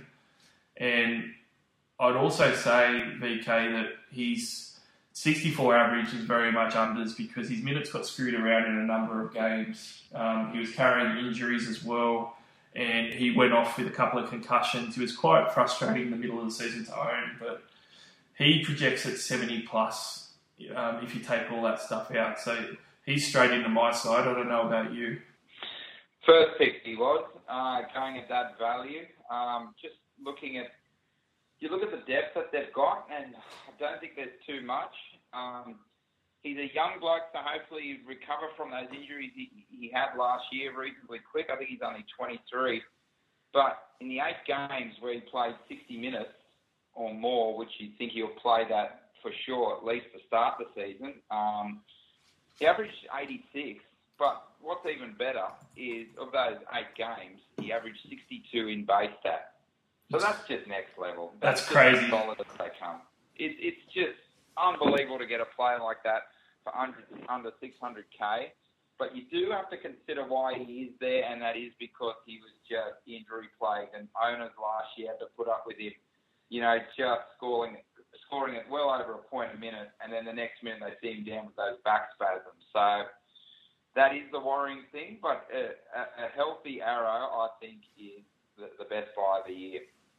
Yeah, hundred percent agree. And I tell you the other thing too. Um, he was talking about his fitness and stuff, and Wilfred was actually speaking about this um, with a couple of articles where they were quoting him saying uh, he'd stopped drinking alcohol um, and he'd started doing uh, a lot of different fitness stuff to get his body right and to make sure that he could go for 80 minutes if he could, and he could avoid the injuries and everything. So he put a heap of work in on the off season. 55 minutes a game there's only upside there. Like this, this guy was always punching out 80 minute games in the juniors and as he's coming through grade. If he got 80 minutes, he would be the next Corey Parker, Paul Gallen love child.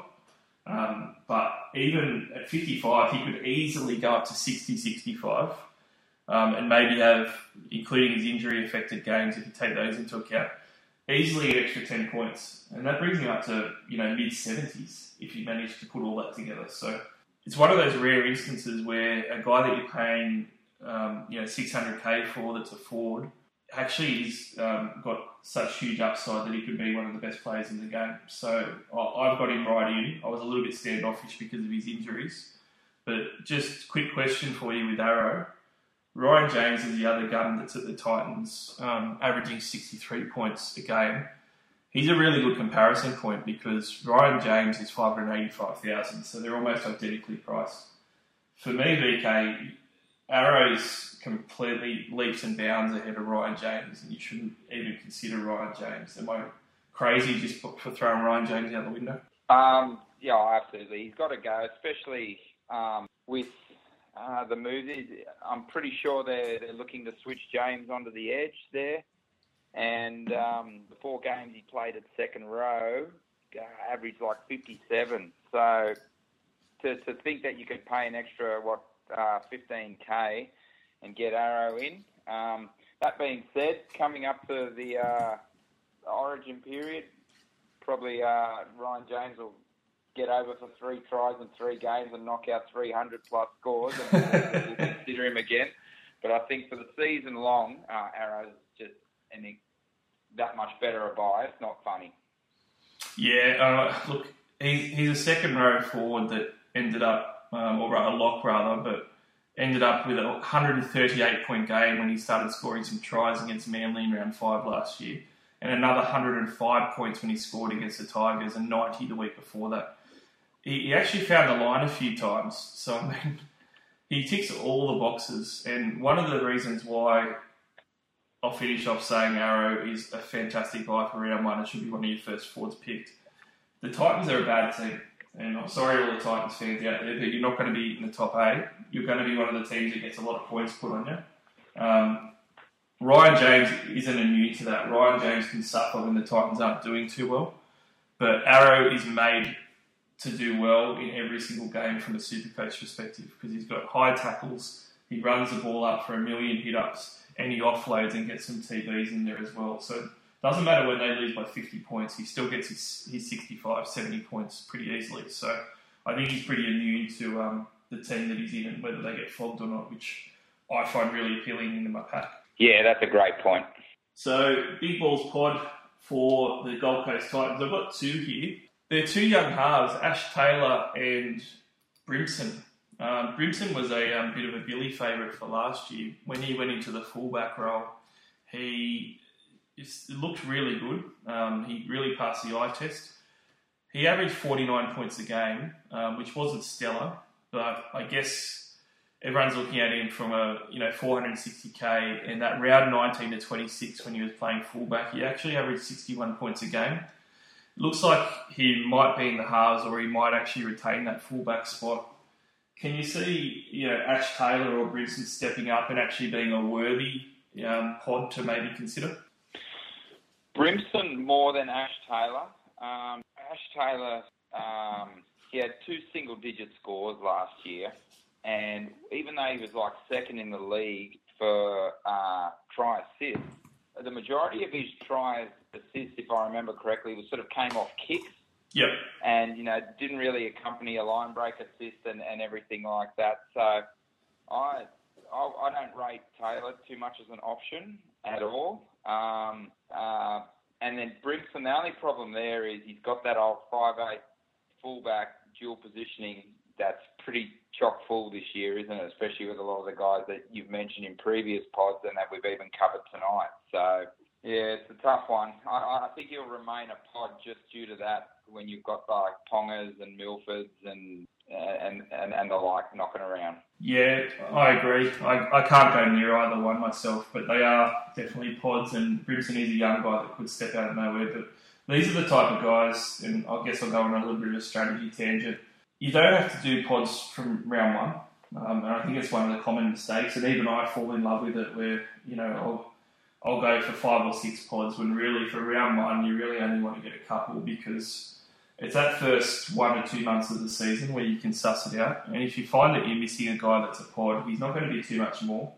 So, I mean, someone like Brimson, if Brimson set the world on fire for the first month of the season, just trade him in before round five um, and just use him as like a round four to five trade in and just grab your pod that way.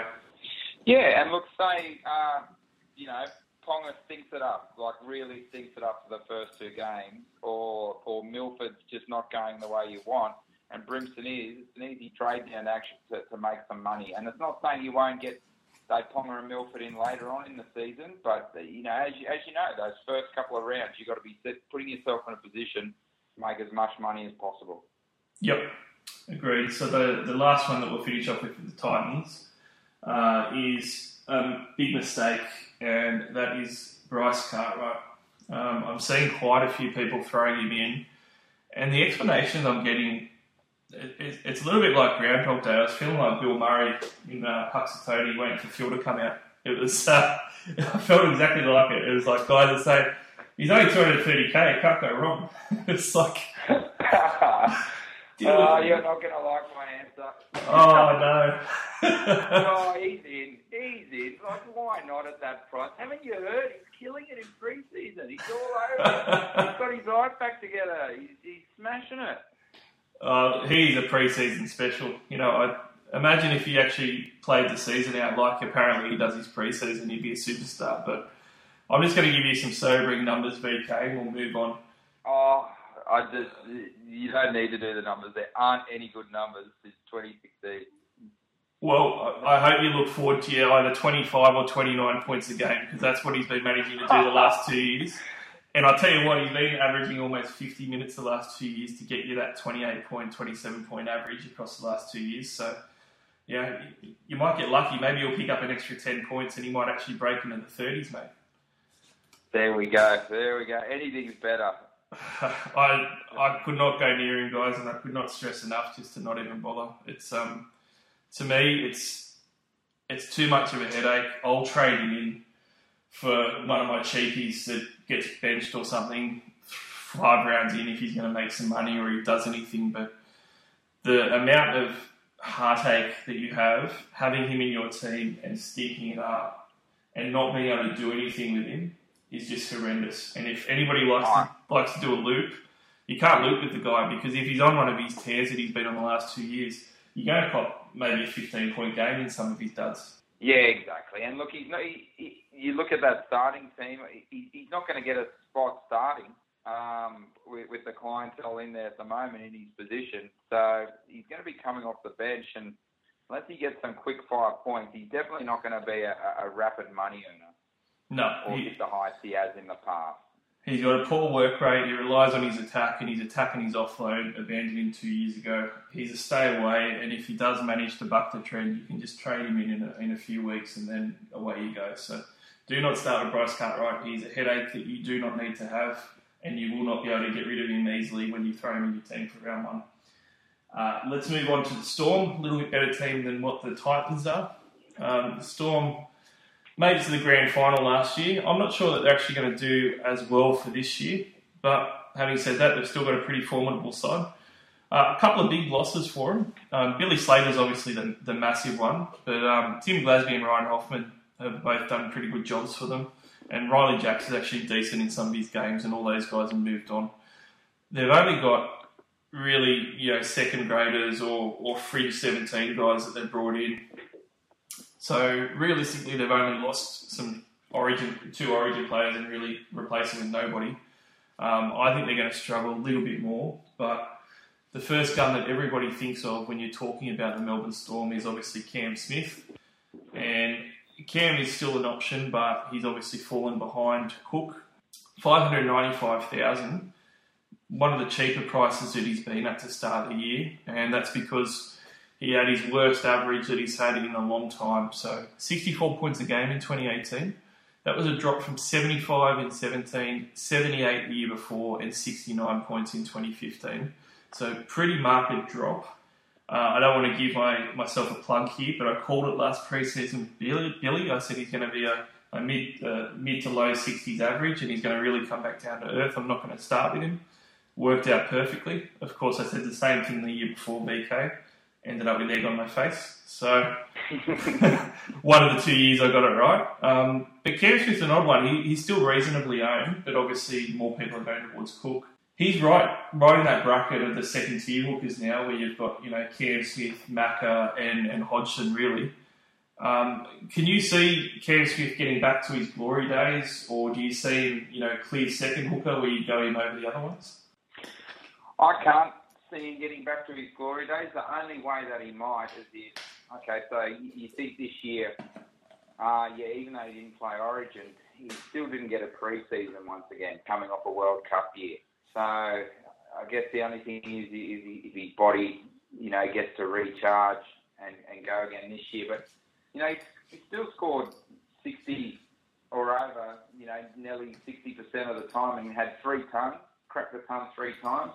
I just don't think, um, as you said before, I don't think there's going to be as many points as usual for him just because I don't think the Storm are going to score as many points as you. But uh, yeah, I've still got him in there at the moment to start with him because I just think for under 600k, a goal kicking hooker, um, yeah, it's pretty reliable. But I, I think uh, Smith is an absolute standout and, and, and well ahead of him and will be from here on in to the end of his career. Yeah, I mean the goal kicking is a good point to take into account. A goal kicking hooker is a is a really valuable one. Um, I mean I was looking whether Isaac Luke was going to be healthy purely because of his goal kicking and as him being a bit of a smoky option. And I'll talk about him a bit more with Billy when we do the Warriors. But yeah, the goal kicking is great. Um, if I do what I did with some of the other guys though, and look at how Cam Smith finished the year, it was very un, un Cam Smith like. So I mean, he's got to finish off last season 48 points, 43 points, 55, 52, 37, 69, and 53. So I mean, he's only cracked the 60 point mark once there, and he's gotten two two forties. You know, that's it's fine for one or two games, but to do it for the amount of games that Cam Smith did in a row, uh, I think it really showed you know where his future is going to be as far as his super coach scoring, and it's not going to be up. Yeah, look, it's, it's one of those things as we said before when we talked about old um, uh, Friendy, what is 100k cheaper. It's something that you look at over those first couple of rounds and I think that's something that I know I personally need to get a little bit better at when one of my guns of the past or someone that's done the job in the past, you know, starting to nosedive a bit. I, I, I always hang on too long, and I think that's just maybe something to, you know, that, that owners that do start with him need to take into account if after, say, the first, say, six, seven, eight rounds, he's not producing. Yeah, for sure, and that's good advice. I think you need to move on from Smith pretty quick if he's going badly. But in saying that, I've been pretty hard on him, VK. But I couldn't. If you're not going with Cook, I couldn't really begrudge anybody for starting with Smith. I think he is a decent option if you're not going with Cook. Um, and the goal kicking's there, so I'm sure that he'll still average 60s. So you'll probably do okay. But this next gun, I'm not as confident in starting with at all, um, and that's Cam Munster. He's probably the only other gun left in the Melbourne Storm side, which we haven't been able to say for a number of years. But 548,000 for Cam Munster. He's a fullback 5'8. Again, that crowded spot. Um, he averaged 59 points a game last year. That wasn't bad, but he was nowhere near his previous seasons where he did 67, 69, and 62 averages the three years prior.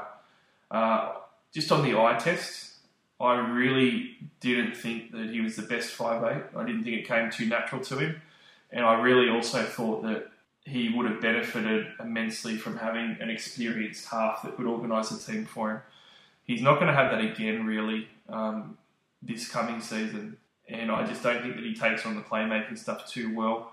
I'm pretty down on him. If he was fullback, I'd really be trying to fit him in my side. But at 5'8, I, I think he's almost a mistake to put in your side at 550k. I can't agree with you more. Um, at, if he was at fullback, you look even when he played that first game at fullback last year and got 101 there. He just it, it's definitely a position that's definitely more suited for him. I guess the, only pros going there is that he is the chief playmaker, so most things will be going through him. What they're talking about, either giving Croft or um, Matty Johns' son a, a crack in the halves there. Yep. Uh, I think that's the latest thing I heard there. But he just he, he doesn't have the consistency as a half at the moment. He only got over 60 in nine of his 20 games at five 5'8", where he averaged 56. So you'd be more likely you'd have a crack at Milk. You think there's a lot more improvement there. But also that being said, he, is a bit streaky at times because between rounds eight and 15, which is when you'd least expect it through Origin, when um, uh, he, he got a seven game average of 75 when the Fox was just scoring tries for fun. So it's just the lack of consistency for me and just the lack also of um, another solid half on the other side, like you said. Yeah, and I mean, he had some absolutely shocking games last year. Like, out of his last four games, two of them were scores of 23 and 34. And that's not like they were one offs. I mean, he had a score of 14 in there, a score of 21, a score of 25. And he's got those brain snaps and penalties in him as well, which we saw in the grand final too. Um, I just, yeah. I can't be off him enough to be honest. Um, he he really has the potential to really hurt you to start the season. And like you said, there's just so much upside with the other guys in five eight and uh, fullback. I just don't think you can touch him. So let's move on. Um, we're agreeing far too much. I don't know whether that's a good thing or a bad thing, mate. We'll either both go really well or, or we'll both stink it up. But uh, it's always good to just point out both sides like we are. We're putting out the pros and cons, and then people can make their own decisions. Yep, exactly. So Joey Stimson headlines our marvellous mids for the Storm. Um, there's two mids that we're going to talk about, but Stimson's the first guy. He averaged 53 minutes a game last year, and he's only priced at 353k. So he ticks the, the mid mid price bracket, and he is quite cheap. Hoffman's obviously moved on as well. Um, starting back rower, potentially 80 minutes. That all sounds great. I'm really on the fence about Joey Stimson though, because second row forward is a um, stacked position with so many good options, and even though you know he's got the minutes upside to get more, his PPM was only 0.72 last year, which means he only scored a pretty putrid 38 points a game. So, I mean, if he's not getting 80, but he still increases his minutes, even if he goes up, you know, 10 minutes a game, he might only get to 45 points a game average. And that's just really going to annoy me. So I'm really on the fence, VK. I think I need you to either help me get on one side or, or the other in, as far as keeping my side or, or punting him. Mate, I've got nothing for you. I exactly. I couldn't be. I've got. I was hoping this was where we were going to disagree. I thought you were going to say you're all over him. He only had that eight game average of sort of, of, of 50 there. The only thing going why I think I've got I've got him in is that if he does, I think I worked out his PPM multiplied by 80 minutes. If he locks that down, and then thinking, okay, I'll just get him in until he makes the cash, and hope he maybe falls over for one. The benefit is, he, I guess he'll be playing on the left, which is Munster's side, um, who you'd imagine would be getting most of the, you know, the ball close to the line where he might hit a hole. But yeah, I'm, I'm not convinced on him either, to be honest with you. Yeah, and I guess again talking a little bit of strategy, a little bit as well when you're picking these guys. For me, one of the things I always look at, um, it's a lot easier to make a mistake on a rookie or a close to rookie price guy than it is on a mid because if you're spending 168 to say 230k on a guy, it, it's really minimal damage to you. You can you can pretty easily bench him. You've put additional money elsewhere to be able to have a deeper squad, and you can very easily just either not play them or just punt them and just give up straight away. You're also not going to lose much money if you just leave them. You know, if a rookie's going crap, they're not going to lose anything. Um, whereas with a Joey Stimson, you know, you're outlaying 353k in a round one cap, which isn't very big. So you're probably losing out somewhere else in your team to put him in to make the same type of, I guess, cash that you might make from a rookie. And then on top of that, you're going to probably have to be playing him. And if he's stinking it up with, you know, late 30s and or or even mid 40s isn't going to be great, then it's going to hurt you in the points too. So I just think it's a lot harder to recover from. Yeah, I, guess um, you, you've got to. Um, it'll, it'll vary from coach to coach, but you've got to think about what is enough value increase minimum to warrant the trade. So I threw out that stat before of an eight game average of 50. So that was in his 80, uh, 80 minute games. Yep. So, you know, there's an improvement from an average of 37. If he can hold that, he only got one try for the year. As I said, there's, there's well over 100k there that can be made. So I don't think it, it's not, you know, sometimes you, you can't always have the flashy players in there. Sometimes you've just got to sort of get in there and just get the guys that are going to make you money. And then you never know. You just could have. Remember when um was it Kaufusi just a couple of years ago was just uh you know humming along, humming along, and then just went on that run Yep. where he fell, where he, where he went through, and then all of a sudden you, you've made the cash, and then you move him on. So it's, it's just such a strange game um, where you can be thinking, you know, just making in it to make a little bit of money, and then uh, you know when these second rowers, once they get their opportunity, and you know they, they find a few tries with a line break in there, then all of a sudden you're making huge dollars on them. Yeah, uh, I think my advice on him to finish up on him is going to be if we can see him playing for 80 minutes, I think he's definitely get him in your side. Um, but if he's not playing 80, if he's like a 60 minute guy or, or less, then you, you just can't put him in. Just don't worry about it. Yeah, look, only an option if he plays 80, that's for sure. All right, so our other mid-price guy to quickly touch on is Dale Finucane. Uh, he's only 432,000, uh, and he had his worst year in a few, which is why there's potentially value there. He only averaged 54 minutes a game last year and only played 15 games, so it was a little bit injury interrupted. In his prior years, you know, he averaged exactly 62 minutes each year of 17 and 2016. Um, so he played eight minutes below that. There's probably opportunity with some players moving on for him to get back up to 60s. His score for 2018 was 46 point per game average, and again, he averaged 55, 58, and 50 the three years prior. So there's definitely upside of, of potentially even as much as 12 points, um, depending on how his minutes go. So I can definitely see the appeal. VK for me, I've just never really been much of a fan in Supercoach, and I touched on this with Billy last week. It's not that um, you know he, he can't make the money or or he's not going to be a decent option. It's just he's not. He's very much a meat and potatoes plotter in the sort of Aiden Tolman type of realm, and I do like to have the more exciting players that have a little bit more upside and can get me that cash a bit quicker. So he's not exciting, but I mean, do you see Finucane as a as a top buy in that mid range price bracket? Well, once again, I put Finucane in that um, um, in that group of players that I see as the stepping stone.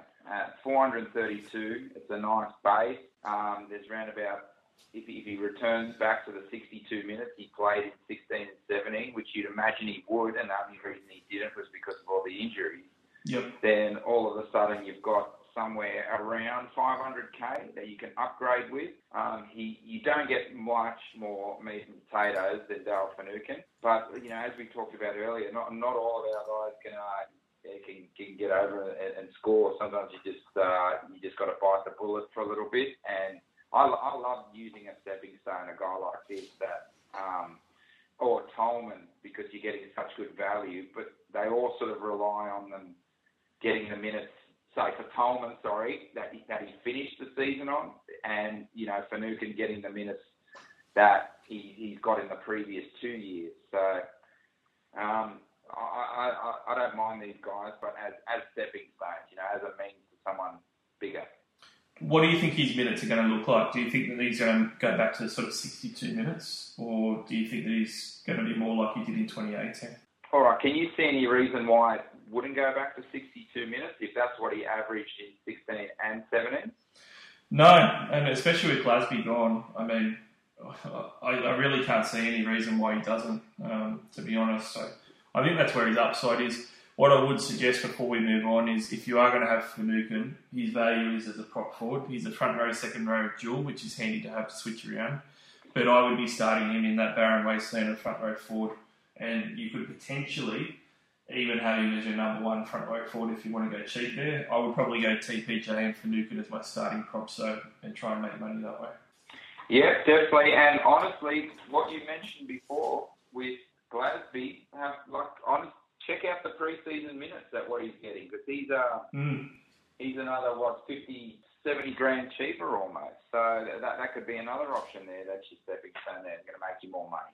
Yep, agreed. So, some cheapies and big balls pods potentially. Um, at the moment, there seems to be a bit of a debate at the Melbourne Storm of Drinkwater or Hughes. Um, I actually thought myself that it was going to be Hughes just because of how well he's played in the past, and he's kind of stuck around on the provision that once Billy moved on, he could sort of end up in that fullback jersey and start his career off really as a starting first grader, which he's been waiting to do. But the latest mail is that Drinkwater might be in front. I, I don't know whether that's going to be pre-season hyperbole or whether it really is, you know, Drinkwater may be starting there. Have you got any indication who you reckon might might be the number one for them? Yeah, sorry, mate. I've got I've got absolutely nothing for you with the Melbourne Storm.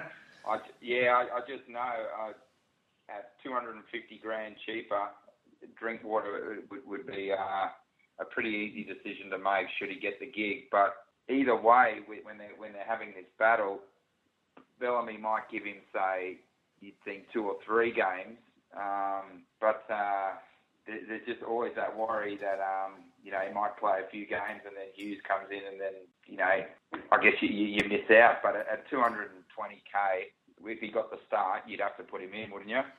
Yeah, I think Drinkwater will be just about a must-have, and you have to move your team around. Um, what I would suggest is if you got Ponga in your fullback spot, you're putting him in at five eight, um, and if you've got Teddy and Turbo, I would actually bite the bullet and get rid of Turbo, put Drinkwater in, and use that money to put Ponga in at five eight. So I think that's how I would probably play it.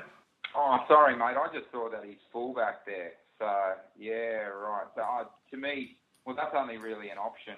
Um, only for people that aren't going the Teddy Turbo thing. I think if you're going to invest the, the money on Teddy Turbo, I think yeah, I think you're staying with that. Yeah, stick At strong. least all the way up to Origin. Yeah, six strong. I thought uh, Drinkwater had dual for some reason.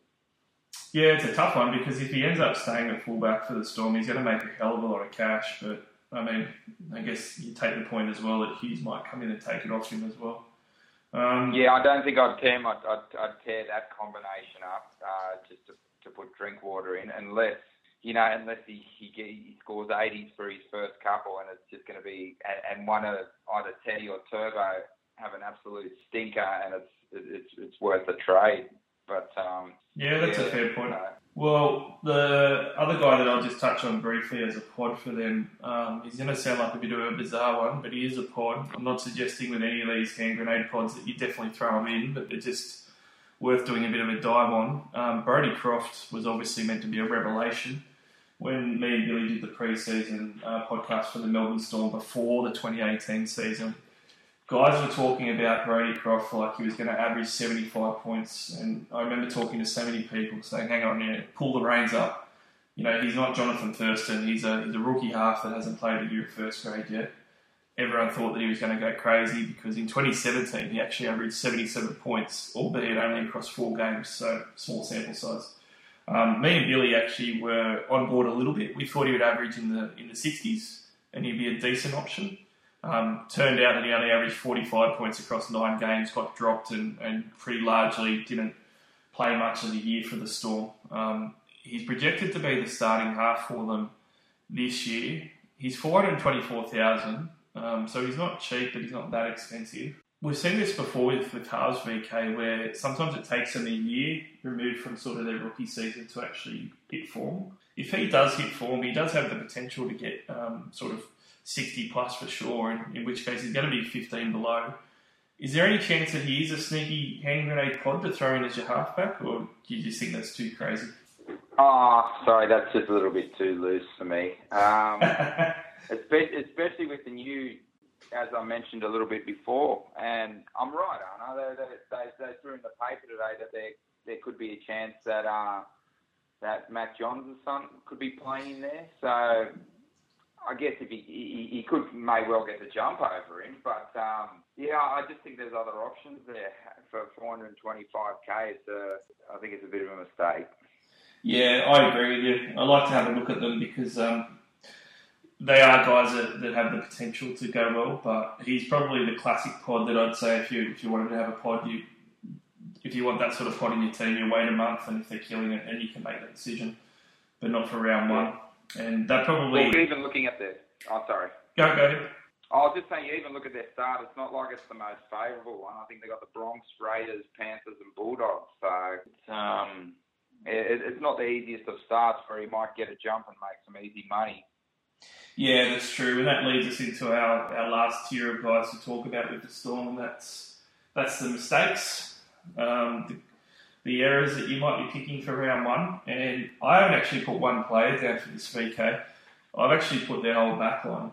Um, I'm going to go out on a limb, and it's a it's a pretty it's a pretty big limb I'm going out on, but I reckon picking any of their back line at the moment for round one is going to be a, a pretty big error um, because they've got really volatile guys there, like Vunivalu, Josh Addo-Carr, Curtis Scott was the flavour of the month last preseason for whatever reason I don't know because I was so off Curtis Scott, and Will Chambers um, has been pretty poor as well. So that backline just looks like it stinks to me, and a lot of them are overpriced and really volatile.